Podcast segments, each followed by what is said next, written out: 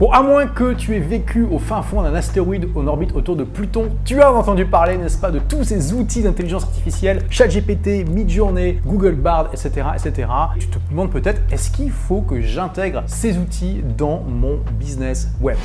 Alors je vais être très clair, si tu n'intègres pas ces outils dans ton business, tu vas te faire larguer. Tu sais, moi j'adore dire que je suis un innovateur conservateur, c'est-à-dire je me jette jamais sur la première vague des médias sociaux. J'attends que la première vague passe pour voir si ça va durer. Ça fait plus de 12 ans que j'enseigne le blogging, et alors qu'il y a des gens qui disaient que le blogging était obsolète déjà euh, en 2015. Donc tu vois, moi je me focalise sur ce qui marche sur la durée. Je suis vraiment pas le genre à sauter comme ça sur des modes. Mais je te le dis, les outils IA, c'est une révolution, c'est déjà une révolution et ça va être encore plus une révolution. Il y aura des gagnants et des perdants. Et si tu n'intègres pas ces outils dans ton business, tu vas faire partie des perdants. C'est exactement la même chose que quand l'informatique est arrivée dans la vie quotidienne des gens, quand il y a eu les premiers micro-ordinateurs, donc euh, les Apple, les IBM et tout ça. Les gens qui s'y sont pas mis ont fini se faire larguer. Là, c'est la même chose, sauf que ça va aller beaucoup, beaucoup plus vite parce que ces outils sont beaucoup plus faciles à utiliser. Il suffit juste de d'écrire, en fait. Il suffit de converser avec l'IA pour avoir des résultats. Et c'est ça qui est incroyable. Alors qu'avant, l'informatique, il fallait quand même se former un peu à l'outil. En plus, au début, c'était pas intuitif, il n'y avait pas de souris, tout devait se faire à la main. Là, c'est vraiment ultra simple et vraiment, il n'y a pas de raison de ne pas s'y mettre tout de suite. Donc, tu dois t'y mettre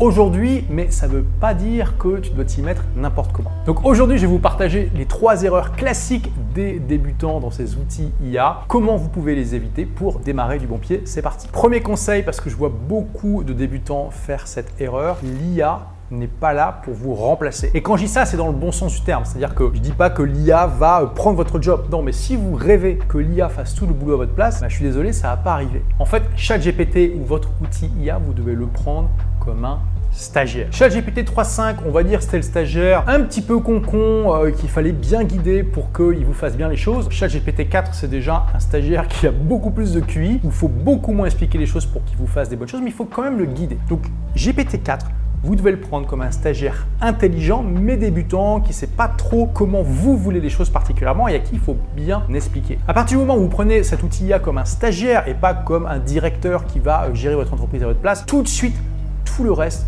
découle plus facilement et c'est plus difficile de tomber dans les pièges Donc à chaque fois que vous interagissez avec l'outil, surtout dites-vous, ok, c'est un stagiaire intelligent, comment je lui explique de manière claire? Deuxième erreur pour les créateurs de contenu, et je sais que vous êtes nombreux à regarder cette vidéo, peut-être même une majorité, c'est tellement tentant de laisser l'IA écrire à notre place de lui laisser écrire les articles, les euh, scripts de vidéos, les scripts de vidéos TikTok, etc. etc. C'est vrai que ça peut faire gagner un temps fou, mais je vous recommande pas de laisser l'IA créer tout votre contenu ou même une majorité de votre contenu. Vous devez utiliser ChatGPT de manière intelligente. Et qu'est-ce que ça veut dire? Ça veut dire pour brainstormer des idées, clairement, je pense que quelqu'un qui utilise ChatGPT n'aura plus jamais de syndrome de page blanche de sa vie, c'est juste impossible, il suffit de dialoguer un peu avec l'outil pour avoir plein d'idées. Donc une fois qu'on a généré les idées, utilisez euh, ChatGPT pour avoir une structure, une idée des points, des avantages inconvénients, des choses qu'il ne faut pas oublier d'aborder, etc., etc. Éventuellement pour écrire les parties les plus euh, techniques, les plus casse-pieds euh, d'un texte. Et puis aussi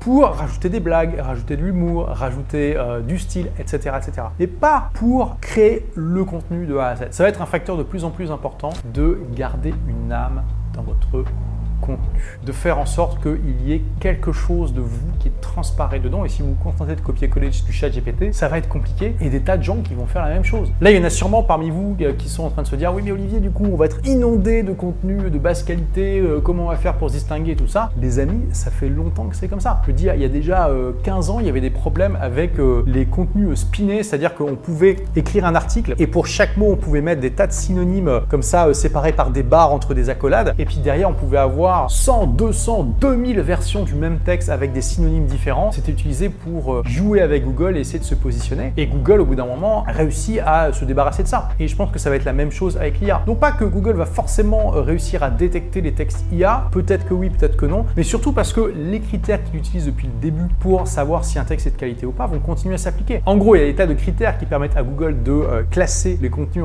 par ordre de pertinence, mais plus votre contenu reçoit des liens de qualité de l'extérieur, plus il plus les gens qui cliquent sur le lien de Google restent plutôt que de revenir sur Google pour aller voir un autre texte, et plus bah, ce sont des signes de qualité qui montrent à Google que votre texte, votre vidéo est de qualité. Sur YouTube, bien sûr, le watch time est extrêmement important. Donc utilisez plutôt l'IA pour vous débloquer quand vous êtes bloqué sur des sujets, pour créer la structure, éventuellement pour changer un peu le style, rajouter de l'humour, mais pas pour rédiger 100% de votre contenu. Et enfin, troisième erreur que je vois souvent, ne pas vérifier ce que l'IA vous dit. Ces outils-là ont tendance à inventer des choses et c'est normal quand on sait comment ça fonctionne. En fait, à la base, ce sont des outils statistiques qui vont essayer de déterminer statistiquement quel est le mot le plus probable après un mot et une suite de mots. Le but fondamental, entre guillemets, de ChatGPT, c'est pas de, vous écrire un texte vrai, c'est de vous écrire un texte cohérent, qui n'a pas de faute d'orthographe et grammaticale et qui aurait pu être écrit par un être humain.